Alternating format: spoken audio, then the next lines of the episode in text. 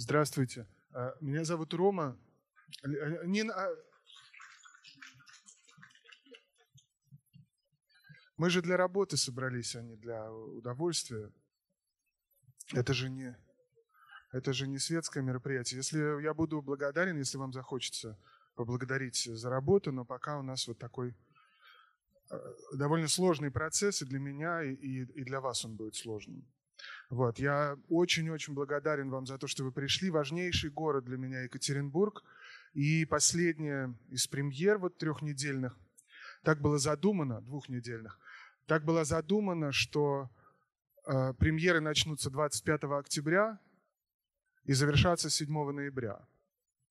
В контексте Платонова ключевые даты, начало нового мира, попытка этот новый мир построить, кто-то будет опаздывать. Я, знаете, речь зашла о писателе, а речь будет идти о писателе сегодня весь вечер, и если вам захочется что-то сверх этого обсудить, я, в общем, для того и прилетел. Мне, э, простите, если это вне контекста, э, но я знаю, что он ему был дорог, и мы теперь будем жить без Михаила Михайловича Жванецкого, и я хотел бы просто, чтобы мы это вспомнили. Мне повезло многократно видеться и многократно быть знакомым и над чем-то работать. И плохо, когда умирает писатель. То есть особенно плохо, когда умирает писатель. Вот. Теперь, что касается сегодняшнего числа, да еще того, где мы находимся, если объединить все эти даты по обоим календарям и спортивный футбольный матч, и я видел в машинах флаги красные с серпом и молотом, так и не понял, это к матчу или к дате. А, как бы то ни было, это, неверо... это довольно невероятно. И сейчас на все это улягутся слои изобразительные, которые мы для вас готовили все это время. Не для вас, я на самом деле для себя все это готовил. А, эм, огромное спасибо Ельцин-центру. Это же тоже некоторая степень героизма все это устраивать. Героизм с вашей стороны приходить в это очень-очень смутное время. Сегодня всего-навсего третий день проката, э, такого, какой возможен. Это все я выбалтываю для того, чтобы подготовиться и сказать что-то, что мне кажется гораздо более важным, что я сейчас и сделаю. Работа называется «Сокровенный человек». Она, она создана по мотивам произведений и очень приблизительно по касательной биографии моего любимого писателя Андрея Платонова. И для того, чтобы вы, если вдруг у вас вот в повседневности или в активной памяти нету хотя бы пунктирно биографии Андрея Платоновича, я хотел бы вам ее очень-очень приблизительно и наскоро напомнить, просто чтобы вы не отвлекались на то, что называется условным ну, контекстом. А, Еще гораздо пунктирнее, чем статья в Википедии, но принципиально. Мне кажется, что Екатеринбург тот город, который понимает, понимает все это гораздо ближе, чем другие города. Платонов родился в 99 году э, в многодетной, настоящей пролетарской семье, железнодорожной. Он родился в таком треугольнике – который, как мне это, был, это был даже не Воронеж, это была Ямская Слобода, то есть то, что тогда, сейчас это почти центр города, тогда это не было даже Воронежем. И вот этот треугольник во многом определял быт э, мальчика, старшего ребенка в семье, знаете, между погостом, э, церковью и железной дорогой и всем, что связано с железнодорожными мастерскими. Его папа работал в железнодорожных мастерских.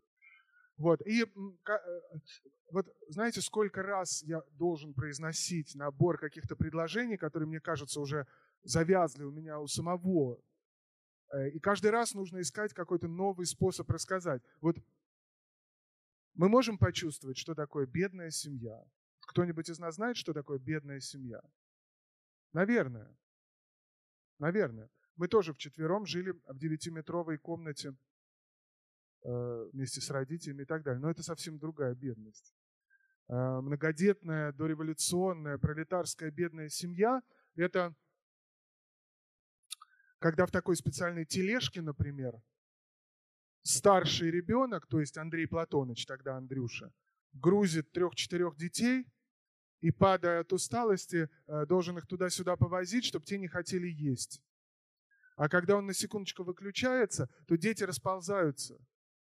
Ему нужно их собирать. Э, ну, если вы предполагаете, что была какая-то у детей одежда или обувь, то, ну, конечно, не было. Обувь была одна для старшего, и в ней могли по очереди, скажем, ходить. То есть, ну, эту бедность сложно описать. Может быть, вы помните рассказ «Семен», э, который удивительным образом кончается, когда мать рожает очередного ребенка, она не выдерживает это и умирает. Видите, вот как только, э, тогда моя речь будет бесконечна, потому что, э, чтобы объяснить любое из этих понятий, нужно очень много времени. И вот э, каждое мое следующее предложение, оно ведет к тому, что эту речь как бы невозможно закончить. Одним словом, этот старший мальчик, Семен, переодевается в мамин халат и говорит, теперь я мама. Вот. И также, если я пойду дальше, ну, конечно, все революционные светлые идеи, двое детишек, кстати, не выжили, все эти светлые идеи, конечно, были подхвачены. Ну, конечно, с этим была связана вся надежда Помните, как в Чевенгуре вначале записывались партии и искали точные стратегии. Они были готовы записаться, как вы понимаете, в любую партию, поскольку любая, в общем, э, переступала в какое-то дальнейшее время после того, что было. Но никто не мог им, как, помните героям, да, Двановым, отцу и сыну, никто не мог предложить какой-то понятной истории. А те сказали, через полтора года мы построим коммунизм. Когда? Через полтора года.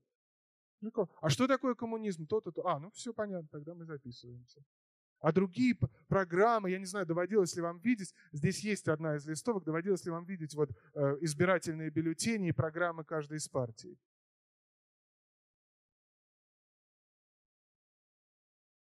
И Платонову было уже там 17-18 лет, конечно, он бросился в идеологическую борьбу, в газетную работу – Э, в газетную работу. Э, это очень интересно, как он отвечал пролетариям, которые делились там рассказами, стихотворениями. Эти, э, ну, я не знаю, откуда столько сдержанной мудрости берется в человеке из пролетарской семьи к 18 годам.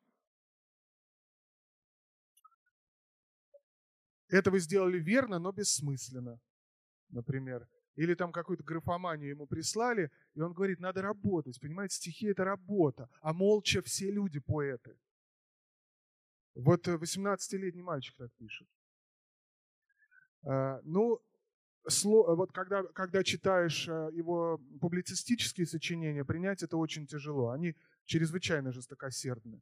Вообще до 19 года он был жест, очень жестоким человеком. Это невозможно вместить, потому что никакого сожаления по отношению к прошлой жизни не было. И странно, как такой милосердный человек, как Платонов, который после битвы во время Великой Отечественной войны выбегал на поле целовать э, лица погибших солдат, как он до 19 года совершенно спокойно, целенаправленно призывал уничтожать всех. Всех, кто принадлежал к бывшей жизни. Всех. В Чевенгуре, вы помните, слой за слоем уничтожают всех. И это не такая жестокость, как у какого-нибудь Зарубина в «Щепке». Когда мы читаем жестокие сцены других писателей, мы сочувствуем убиваемым, да? Мы как будто... А здесь э, намного жестче. Здесь констатируется факт уничтожения ради светлой идеи. Вот. И точно так же он, простите, что я так многословен, но раз уж я прилетел, мне просто, понимаете, если я скажу за то, что я вчера говорил в Петербурге, а позавчера в Воронеже, мне самому перед собой будет неловко, что я прогнал ту же телегу, что вчера и позавчера в таком важном городе, как э, Екатеринбург. Э, вот, и то, точно так же он, как предмет буржуазного мира, Сережа, я так волновался, что я тебя не позвал. Э, как, э, как а, предмет буржуазного мира, он точно так же отказывался от женщины. И вот перелом начался тогда, когда он встретил девушку, бежавшую из Петербурга, из голодного Петрограда. Зима 18-19 года была самой голодной, это, это что-то чудовищное. Ну, большевики мстили оставленному городу, прошлой столице. И вот он увидал Марию, которая будет его любимой единственной женой навсегда, до самого конца. А, и, э, и мир перестроился, то есть в нем просто ход планет другой начался. Вся Вселенная перестроилась от этой встречи. Я думаю, что это связано с тем, что он как бы легко быть жестокосердным, пока жестко твое сердце. Может быть, частично объясняется жестокость сегодняшняя. Я думаю, что как только ты кого-то полюбил, вот в смысле полюбил, не дочь или сына по долгу родства, а просто вот взял и полюбил какого-то чужого человека, ты уже не можешь. Э, ты уже не можешь быть таким жестоким. Вот. Может быть, правителям нужно чаще кого-то любить. Вот. А, и затем он продолжал эту идеологическую борьбу, но очень недолго, потому что в начале 20-х годов случился голод. И а, объяснить слово «голод» невозможно.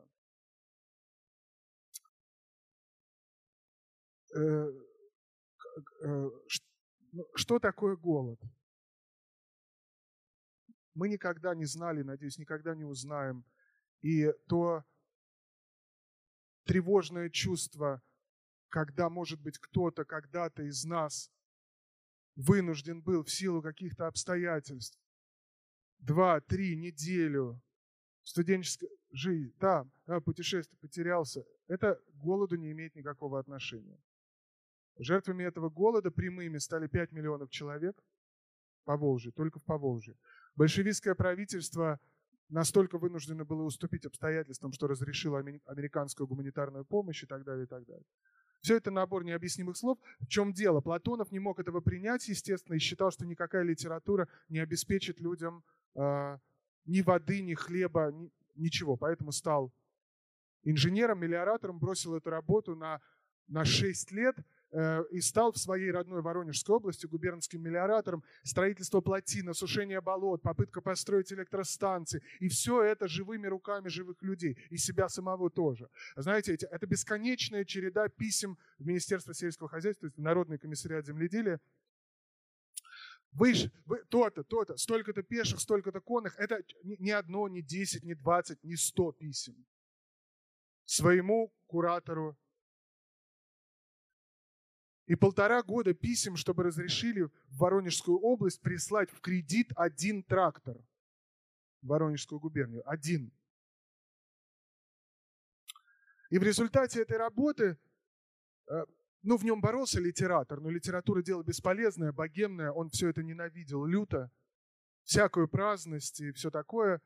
И э, в итоге он столкнулся уже с вехой времени. Когда идея устаканилась, Ульянов умер, идея перешла на службу людей, которые умело ей вооружились, стали выстраивать совсем другое. Вы помните, я, вы помните, что такое левый уклон, правый уклон, борьба с оппозицией в партии, удар по Троцкому 27 года, сейчас опубликовано это заседание, высылка Троцкого в 29 году, ну все это чудовищно. А, и он столкнулся с этой самой бюрократией, которая просто сдавила его уже в Тамбовской области и выплюнула в Москву, где он оказался совершенно чужим человеком, и успел написать к этому моменту два произведения «Епифанские шлюзы», основанные целиком на опыте мелиораторской работы, и «Эфирный тракт», где часть его безумных проектов, это безумие, безумие началось довольно рано, но чем продиктовано это безумие? Желанием счастья для всего человечества. А, я не могу на Урале не сказать об одном из проектов Платонова. Он хотел срезать Уральский горный хребет вообще под корень, чтобы реки и ветра текли прямо, и чтобы больше никогда не было э, как бы никаких засух, ничего. А Уральский хребет как препятствие между Западом и Востоком России вот навсегда перестал бы существовать. Он хотел перенаправить в центр страны могучие сибирские реки. Он хотел добыть дешевую энергию из магмы Земли, построив конусообразный туннель. Имеются подробные э, чертежи. Во всем этом, а, обо всем этом в фильме нет ни слова, только намеки. Мы об этом не говорим, потому что у нас другая задача. Вот. А дальше эпоха предложила расхождение видение одного конкретного человека этого светлого будущего, то есть одним конкретным человеком этого светлого будущего, и этого светлого будущего э, в глазах генеральной линии. В глазах генеральной линии светлое будущее стало элементом чего хотите, пропаганды, давления, объединения, разъединения, борьбы и так далее. Все были повержены к 1931 году, разгад первой пятилетки, э, набор политических дел, выборы Вышинского и издание, пик этих э, мероприятий, это издание закона 12+, когда уголовная ответственность применялась к детям старше 12 лет, и аккурат по этому новому закону 15-летний сын Платонова был э, арестован, как, ну, арестован 15-летний парень. Ну и что мы? Мы ничего с вами не чувствуем. Ну, арестован 15-летний парень. Сейчас вон тоже новое величие, тоже. А, вот. А родители, то есть Андрей Платонович и Мария Александровна, ничего не знают первый год. То есть, понимаете, ничего не знают. Как это? Э, им никто не позвонил, не сообщил. Вы знаете, вот подозревается, вот содержится не беспокойтесь, здоровье в порядке, можете навестить, передать. Нет, вообще ничего. И это, конечно, э, замкнуло и без того замкнутого человека. Его жена была э, петербурженка, ей хотелось видеть статус мужа, статус, на который Платонову было совершенно наплевать. У него был круг воронежских писателей, в общем, достаточно известных и сегодня совершенно позабытых, с которым можно было раздавить бутылку водки. Потом начались доносы, об этом в фильме ни слова, поэтому я так смело говорю, и как-то донесли, что один из тостов был за гибель Сталина. Поэтому весь круг платоновский замочили. Сергея Буданцева в том числе. Это тот самый поэт, о котором раннюю статью написал Маяковский, отзываясь о его стихотворениях. Вот, а я это говорю, все, и как будто нормально сказали, и живем дальше. А, вот, и сын был арестован, вернули его через три года с помощью Шолохова, оказалось, что он в Норильском лагере, вернули его, естественно, больного туберкулезом 18 лет. Папа стал выхаживать, мечтая заразиться и умереть с ним в один день, но мировая война перетекла в Великую Отечественную. Счастливый период, все цветное стало черно-белым, стало понятно, где наши, где чужие, где враги, где свои. А, счастливый период еще и потому, что «Капитан» публикуется в «Красной звезде», огромное количество рассказов, фантастический, «Божье дерево», «Первый Иван», «Возвращение», фантастическая военная проза. Ничего общего с методом социалистического реализма. Даже в самом простом эссе для «Красной звезды».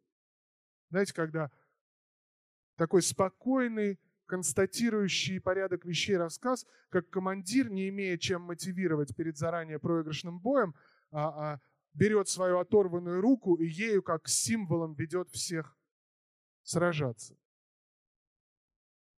Кто из советских авторов писал такого рода вещи? Вот. Но во время очередной э, э, демобилизации в 43 году 20-летний Платон погибает от туберкулеза, отец, э, ну, э, как бы, ну где может отец от этого исцелиться? Но ну, он может быть женой, тогда они оба сойдут с ума. Жена в эвакуации, поэтому он на фронте и не боится уже ничего. В одном из писем он подробно рассказывает о ранении, как это было, как его отбросило. И говорит, меня уже э, достанет только прямое попадание по башке. Вот. Потом, когда он возвращается, при орденах Москву, настоящий, с передовой. А наступает 46-й год. Как э, такая свободная вдруг страна, э, минус 60 миллионов человек. И в Ленинграде бьют по Зощенко с Ахматовой, а в Москве бьют по Платонову. Тут же за рассказ «Возвращение». Помните, нет его? Попадался он вам когда-нибудь? Там канва рассказа э, совершенно невыносимая. И э, возвращается в очень смешанных чувствах от всего того, что пережил и увидел муж домой, причем чуть ли не куда-то вот на Урал. Я не помню топономики, куда-то сюда возвращается. И оказалось, что его жена за это время, чудом выхаживавшая детей, не то что, не то, что изменяла или с кем-то была, ничего подобного. Просто к ней ходил мужчина, который ее поддержал. То есть благодаря которому они все не погибли. Просто ходил и так как он был белобилетник, он помогал куском хлеба, рыбы там и так далее. Просто у нее бывал. И муж этого не выдерживает и уходит. Ну, финал не буду рассказывать, он невыносимый совершенно. И вот за этот рассказ возвращения Платонова пригвождают И уже этого натиска он не выдержал, и больной туберкулезом погиб 5 января, хотел погибнуть 4 января в один день со своим сыном, будучи больным туберкулезом. На похоронах было 20 человек. Чуть-чуть не дожил до смерти Усатого, чуть-чуть. Вот, вот это контекст. Просто, чтобы вы не отвлекались и знали бы, э, как все это развивалось. Поэтому сейчас э, я уйду, это всего 75 минут. У меня к вам огромная просьба. Я знаю, что это тяжело и часто неинтересно. можно засыпать от скуки или просто дремать. Если можно прожить 75 минут без телефона, э, это так важно, так важно для соседа, которому помешает экран, для звука, который не запланирован в фильме. Э, вот. Если вы сможете отключить на 75 минут, чрезвычайно признателен. А через 75 минут вернусь, и все претензии, замечания, возникающие вопросы или все остальное, вот я для этого здесь и есть. И еще раз спасибо, что вы все-таки пришли и посмотрите, даже пришлось стулья представить. Ну, это фантастика. Вот, ребята из Ельцин-центра, Илья, спасибо большое. Спасибо, что посмотрели. Ну, вот такие семь дней – Думаю, что дополнительные комментарии по сравниванию этих семи дней и по к ним с днями бытия, из книги бытия, с днями творения мира, а, более-менее понятно.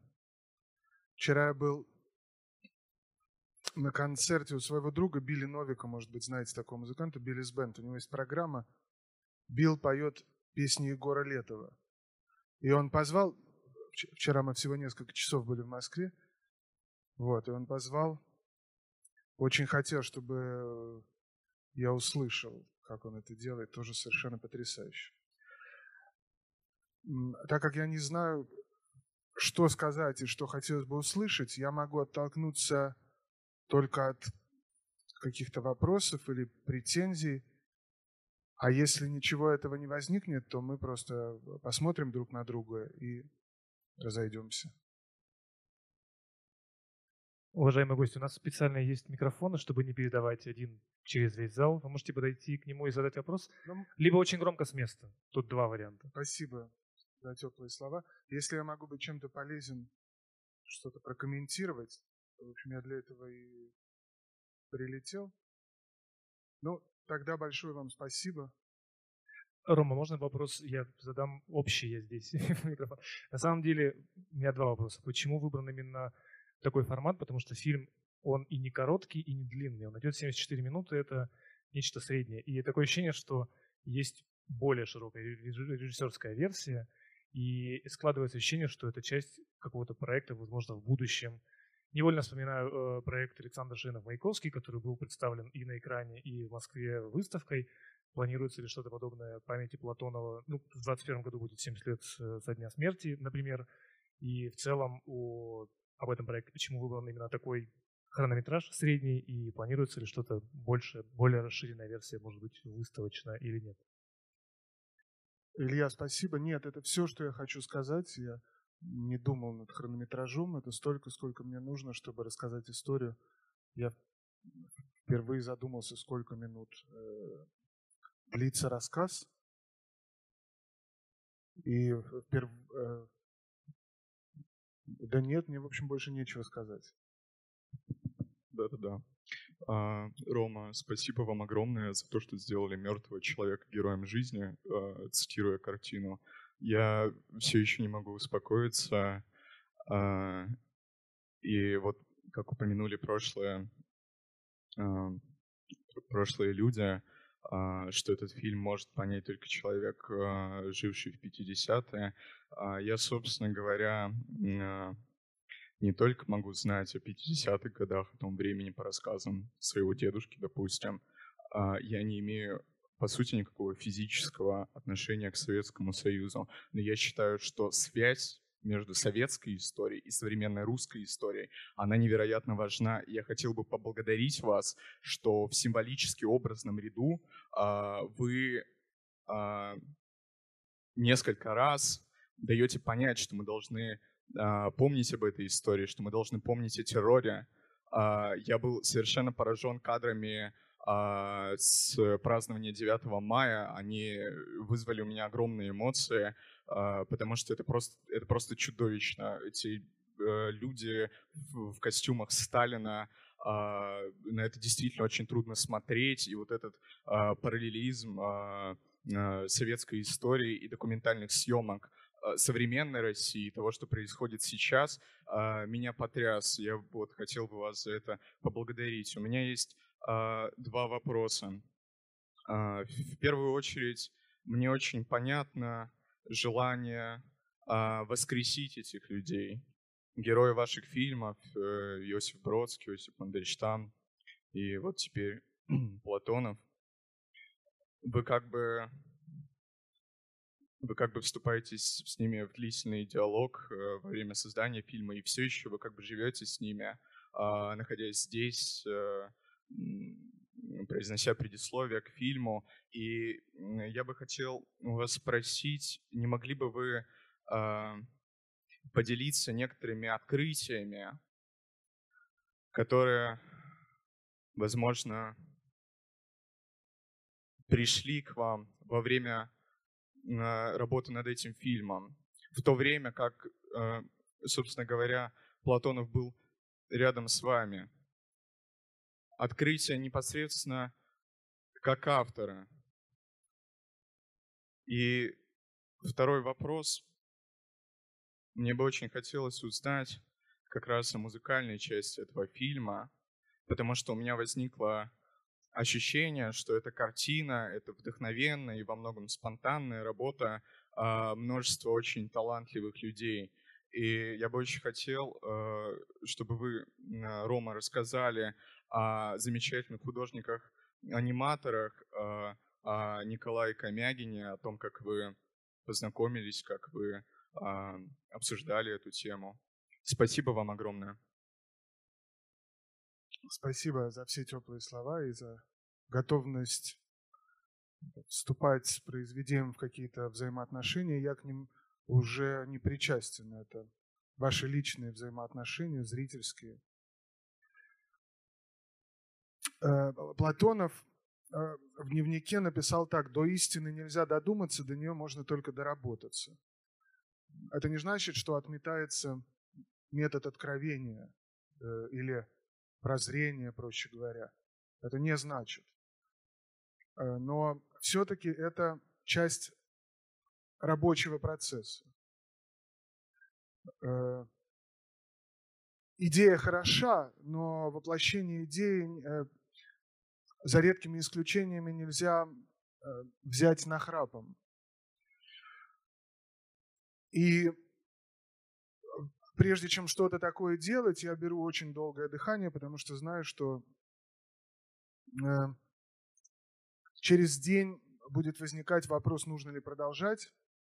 И тебе нужен какой-то источник в работе, в котором ты всегда будешь находить ответ, что да, нужно, потому что соблазн э, не делать это все гораздо, гораздо Э, больше предлагает тебе испытания, чем, то, э, чем та убедительность окружающего мира в том, что нет, делай. Вообще говоря, никто тебе не говорит делай, если так. Вот, это я к чему говорю, что э, пять лет обычной ежедневной работы. Это, эта работа, может быть, и не была лишена откровений, но для меня это был труд прежде всего – я дробил любую большую задачу на маленькие, чтобы не поддаваться э, перебору эмоций, чтобы, э, то есть эмоциональная правда это одно, но она из чего-то вырабатывается. Поэтому все, что вы видите, и привлечение любых людей, которые там появлялись, кто-то прибивался на неделю и отбивался, кто-то, как оператор-постановщик, шел 4 года ежедневно, э, художники надолго приходили. Коля Комягин приходил несколько раз. Э, когда мы начинали работать, я, у меня был просто кастинг голоса. Я не мог найти голос. Я женский голос нашел, а мужской не мог найти. И я понятия не имел ничего о группе Шот Парис, не знал о степени ее популярности и не знал, что ее лидер и основатель Николай Комягин чрезвычайно одаренный человек. Сейчас мы близки, вот пока мы с вами смотрели фильмы, созванивались с Колей уже по совершенно другим вопросам, мы продолжаем совместную работу. Но пока длился процесс, и меня интересовал только его голос, и я не хотел никаких наслоений, и он сам не дал понять ничем, вот откуда он и кто он.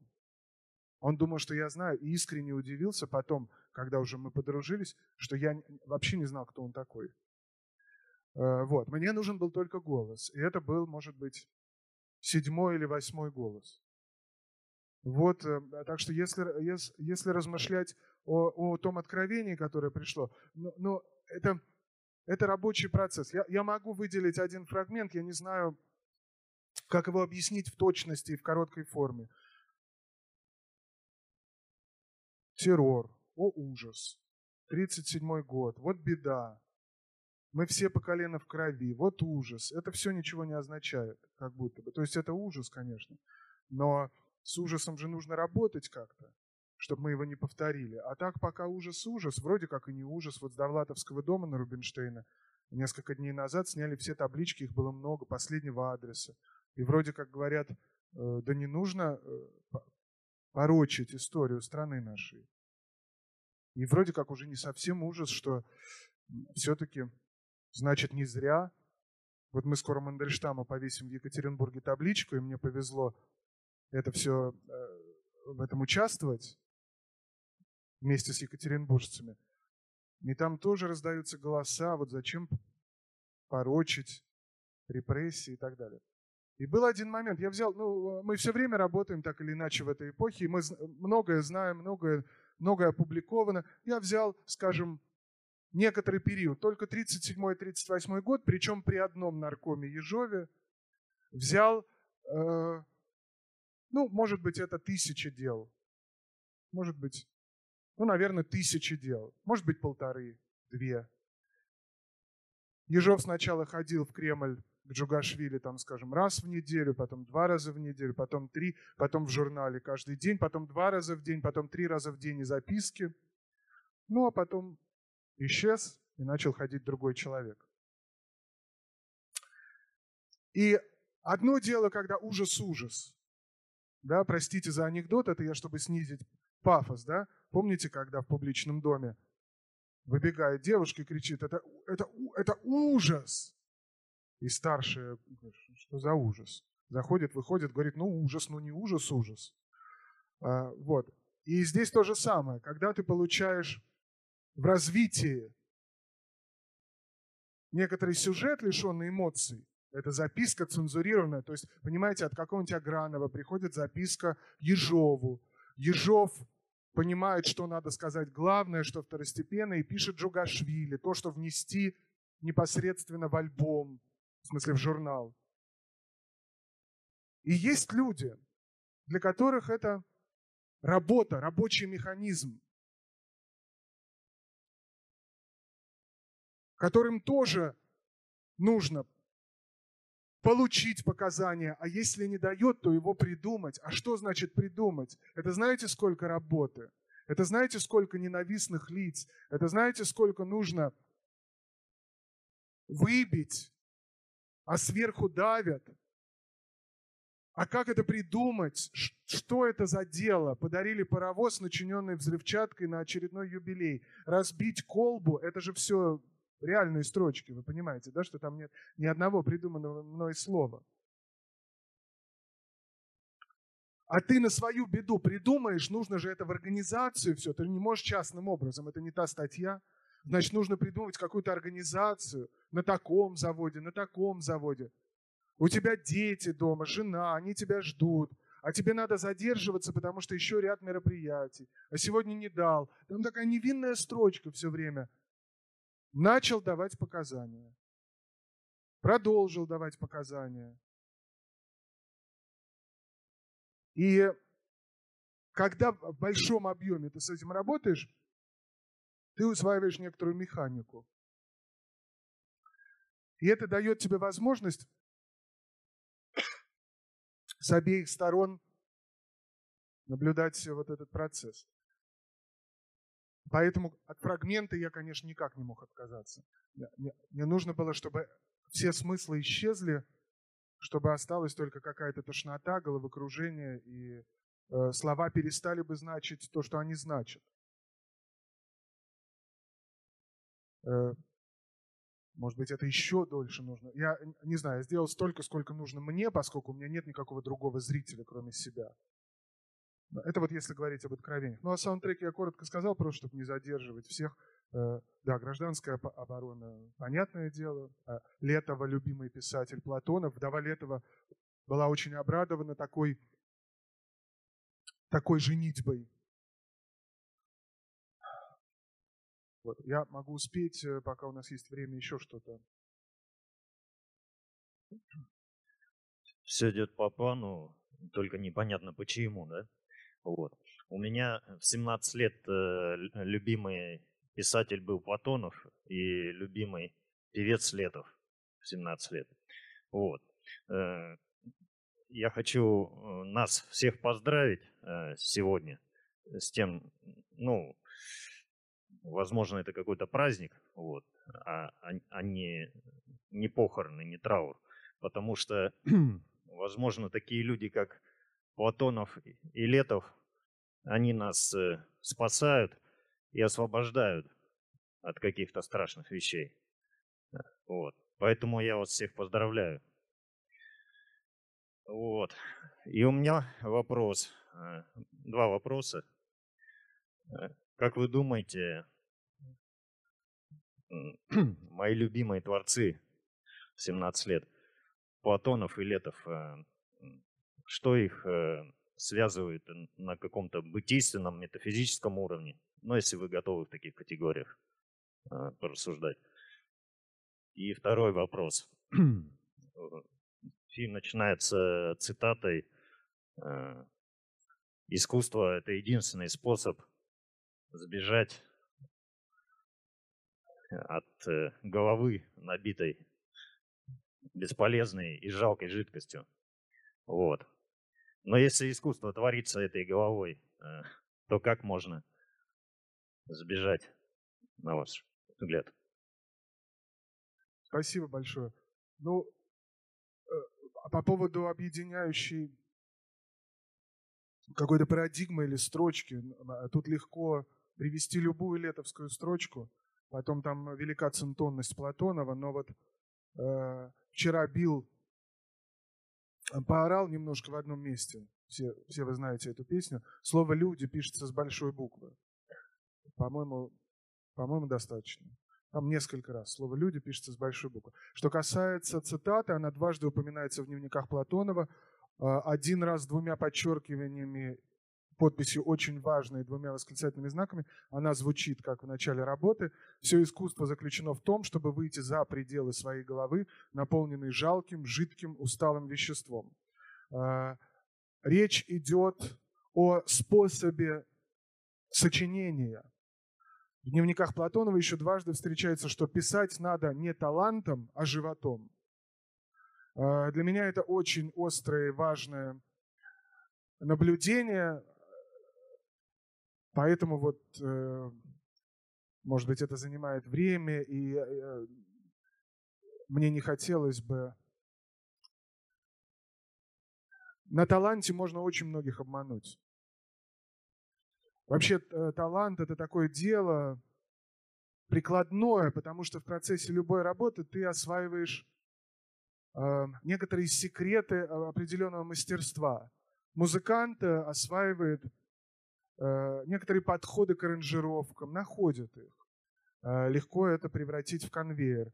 Эм, это касается любого дела. Что я не слишком ценю повторяющийся талант, так скажем.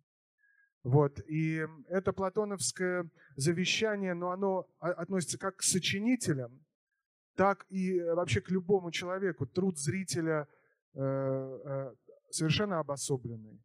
Ладно, я, у меня есть мотив как бы сочинять. А вот мотив для зрителя смотреть, ну, гораздо тяжелее добывается. Это же пласт глубокого заложения, залегания. Вот, это если коротко комментировать. Спасибо. Добрый вечер. У меня такой вопрос. Голос рассказчика, он звучит по канону. Ну, то есть как голос выше голос ниже. А, я хотела бы узнать, наверное, интерпретацию этого. То есть как или внутренний голос и голос, которым рассказчик говорит всем остальным, или как перевод, или почему так. Спасибо. Вам большое спасибо. Да, это два замечательных артиста. Верхний голос – это Андрей Ташков, а нижний голос – это Максим Суханов. Но вы, задавая вопрос, на него сами ответили, поэтому позвольте, я, позвольте избежать комментария. Рома, спасибо большое за фильм. У меня такой вопрос. А, в фильме очень много религиозных отсылок. Ты сам сказал, что «Семь дней творения» — это отсылка к православию А, также мы постоянно замечаем а, вот эту вот традицию древнеегипетской живописи.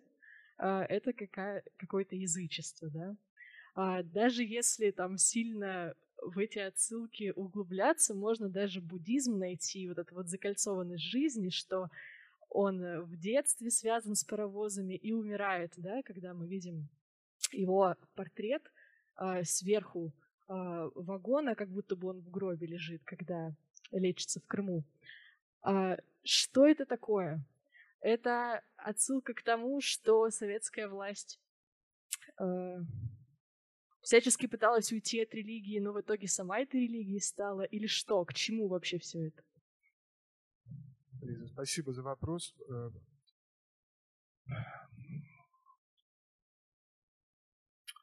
Доводилось ли вам читать книгу Слезкина «Дом правительства»? Э, невероятный бестселлер и есть в Петровском, безусловно. Э, это могучая, многотысячестраничная и десятилетняя работа Слезкина о миллинаристской секте, большевиках.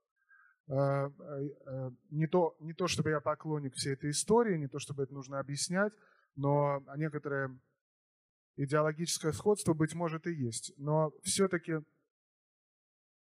а, в случае моего сочинения речь идет о другом.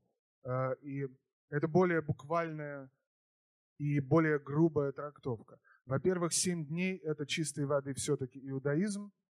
А, иудаизм в двух смыслах. Книга «Бытия» – это иудейский текст. Комментарии я получал не к русскому тексту, а к оригинальному тексту от э, лингвистов э, и э, педагогов и профессоров Иудаики Бареланского университета. Э, там много разночтений, еще и потому, что перевод на русский отбирает эти значения, как и на любой другой язык, кроме основного арамейского, иврита. Вот. Семь дней творения имеют совершенно четкую коннотацию. Пришедшие люди, а в нашем случае один отдельно взятый передовой рабочий, взялся этот новый мир строить. У, каждой, у каждого пано есть эта многомесячная работа художника со мной вместе, ну то есть э, по каким-то э, трактовкам. Есть совершенно четкая история. Достаточно заглянуть в пятикнижье и э, понять. Э, это раз. Что касается, э, что касается все сгущающиеся параллели с а, египетскими фресками, они тоже имеют свои четкие мотивы от наказания или подношения даров, в случае с бюрократами, если помните печати, стопки бумаги, до пика этих, я сейчас расскажу, почему так, до пика этих египетских сюжетов, а, египетская казнь, когда сначала кровавые реки, затем кровососущие, а, естественно, 37-38 год. А, более мрачного. Мне Египет, а, ладно, Ассирия, это чисто военное государство, почти без а, организованной метафизики. Египетский сюжет мне видится чрезвычайно мрачным, безукоризненно тоталитарным и ловчайшим построением невиданной абсолютной власти и полного обесценивания жизни. Мне кажется, достаточно увидеть любую массовую фотографию строительства или э, Норильских рудников или Беломор-канала, как э, все становится на свои места. Вот еще интересно, что в этом контексте э, расстрел заключенных выглядит как э, языческое жертвоприношение. За, э, вот ты это включал вообще в канву отсылок каких-то, или это я сама увидела? Это долгая работа, вряд ли есть что-то, что вы увидели, а я не включал. Здорово. Тогда я поняла что-то. Ура. А, а, я, я учился у великого педагога Ивана Михайловича Москвина Тарханова, э, который застал самого Станиславского, и чей дядя Москвин, а папа Тарханов. Э, и всю дорогу, что я у него учился, и все годы после института и до его смерти, он меня учил читать автора. Когда я к нему поступил 17-летним абсолютно бессмысленным человеком, мне казалось какой-то хтонью и зашкваром, и Чехов не мог иметь всего этого в виду в одной э, фразе. Это не к сравнительной характеристике, а к тому, что, э, к тому, что любая реплика, которую скажет любой из нас, она взята из жизни. Э, и она вершина некоторого пути чувствования, проживания и так далее. И заключает в себе все то, что нам нужно прочесть. Вот, но надо сэкономить время. Давайте, может быть, последняя какая-то история. Спасибо. Задавайте вопрос. А, у меня история э, довольно простая в том смысле, что я не буду, наверное, задавать никаких вопросов. Вам огромное спасибо, Рома, за фильм, за эту работу. А меня немножко удивило то, что э, э, представители совершенно разных поколений в этом зале а, высказали очень схожие впечатления. У меня, например, вот с молодым человеком очень совпали ощущения, да, а, от того, что, вернее, наиболее сильное воздействие было вот от а, музыкально-звукового ряда, от этого контраста, столкновения этой бравурной советской музыки Дунаевского и вот этого кошмара сталинской бюрократии, все время нарастающего, действительно было это ощущение какого-то тошнотворного одурения и кошмара. А, и от мостиков к сегодняшним этим праздникам, празднованию побед, от этих бутафорских Сталиных, от этих детишек в военной форме, довольных с родителями. И я не думала, что это может так сильно э, произвести впечатление, потому что вроде мы это все знаем, мы это все видели в интернете. Не представляла, что это может э, вот с, с экрана кинофильма так сильно повлиять. У меня даже закралась такая крамольная мысль, не были ли эти кадры, так сказать, по мотивам этих праздников все-таки постановочными для усиления вот этого абсурдного и кошмарного впечатления. Но так полагаю, что нет, что это все-таки хроника и документальные кадры. Вот. Это просто впечатление. Вам спасибо большое. Но и я, конечно, не могу не выйти, не поблагодарить, вы об этом уже упомянули, вас за огромную помощь э, нам в сборе средств на мемориальную доску Мандельштама – я знаю, что вы не любите, что вы скромные, но я хочу сказать залу, что я занималась сбором денег. У нас в какой-то момент процесс сильно застопорился и забуксовал. И Рома буквально за неделю нам огромную недостающую сумму через своих подписчиков на Фейсбуке собрал. И работа над доской сейчас завершается. Буквально уже там а, последние манипуляции делает скульптор. И планируем мы в январе 14-15 числа к юбилею Мандельштама, к 130-летию эту доску на вокзале у нас открыть. Ну вот в зависимости от того, какая будет ситуация с пандемией, не знаю, какой будет формат мероприятия, но с руководством вокзала все согласовано. Спасибо большое, Рома. Я бы, э, я бы хотел...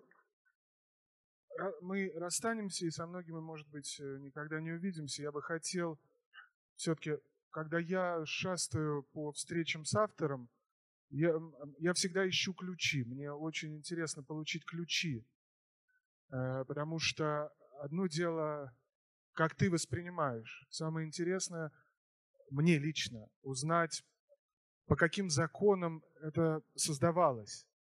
И мне бы хотелось, ну просто раз об этом зашла речь, если бы зашла о чем-то другом, я бы совсем о другом заговорил.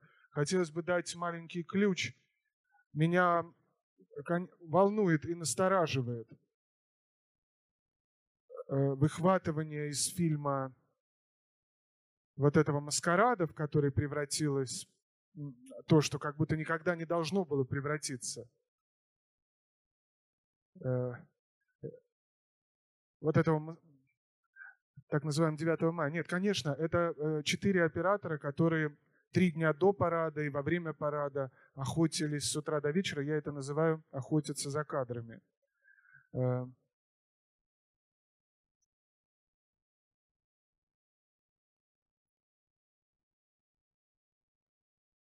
вот, а настораживает меня то, что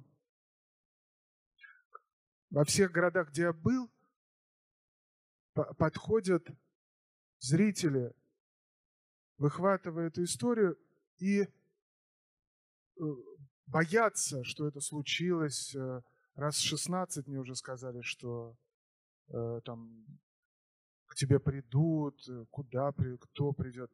Почему мы так позволяем себе думать? Откуда это? Мы же в этом живем. Вы что, это не видели? Я живу в центре города, и как мы, мы видим весь процесс подготовки, всю жизнь и так далее, и так далее кто куда придет. Может быть, э, наоборот. Может быть, сами посмотрят. Вот, но дело не в этом. Какой, какой небольшой ключ я хотел дать. Такой была эпоха без времени между Первой и Второй войнами. Это мой любимый период немецкого искусства, вот, который продолжался от такого экспрессионизма – ну, и там разные были вещи, от Георга Гроша вот Дикса, и Дербрюки мост, и а, дальше искусство Веймарской республики. И там был художник а, со странной судьбой, он выжил, Эмиль Нольде, это один из моих самых любимых художников. У него бесчисленные маскарады, бесчисленные маскарады. У него, кстати, есть работа «Русские мерзнут» а, по мотивам событий Первой войны – и вот когда мы снимали, кадрировали это все, снимали, искали, потом красили, э, добавляли, э, все это, э, все это сделано по аналогии с циклом акварелей Эмиля Нольда. Когда он был вполне признанным художником, а затем он посотрудничал с нацистами, быстро в них разочаровался, был сослан и все свои акварели закапывал. Они получили прозвище, прозвище «земляные акварели». Потом они все после войны были выкопаны, ну, все, я не знаю, насколько все. А вот я его очень люблю, и так это, э, поэтому так это и выглядит. Ну все, я просто э, такой, ну, маленький ключик, это, не, в общем, ни к чему не обязывает.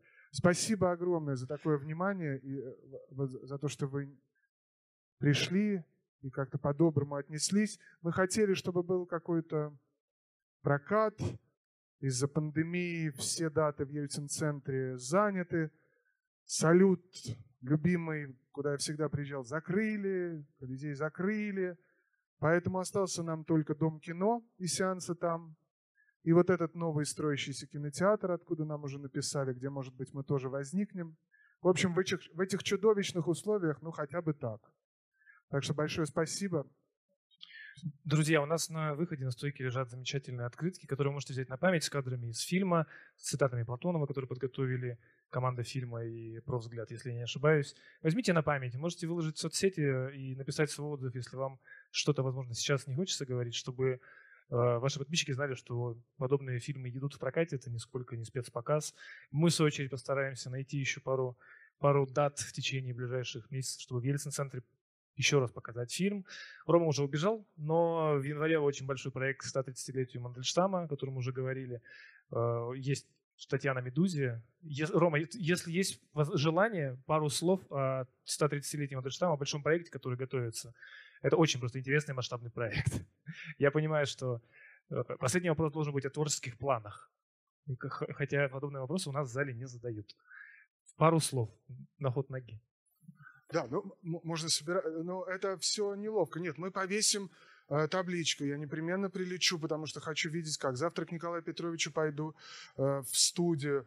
А мы затеяли большой подарок. Я просто э, собрал, ну, у нас большая команда, я собрал как э, идеолог и якобы продюсер э, ну, больше 20 артистов очень известных, там от Нойза, э, от Нойза до Оксимирона, от Агутина до, не знаю, Шот Парис, э, Сансара, Курара, кстати, э, Катя, обе две. Э, И каждый выбрал себе близкое стихотворение, мы все вместе выбрали. Это будет огромный трибют, он как раз появится 15 января на всех платформах, естественно. И мы еще всем снимем клипы, и будет большой концерт, когда будет понятно, что это можно делать. В общем, мы работаем уже вот-вот. Я уже все треки слышал. А что фильм? Какой? Ну, фильм «Сохрани мою речь навсегда» я завершил над ним работу пять лет назад. Он уже выходил здесь э, везде. Да, да мо- а, вы имеете в виду, покажем ли мы здесь? Ну, как я могу отказаться? Ко- Конечно. Да, спасибо. Спасибо, Роман.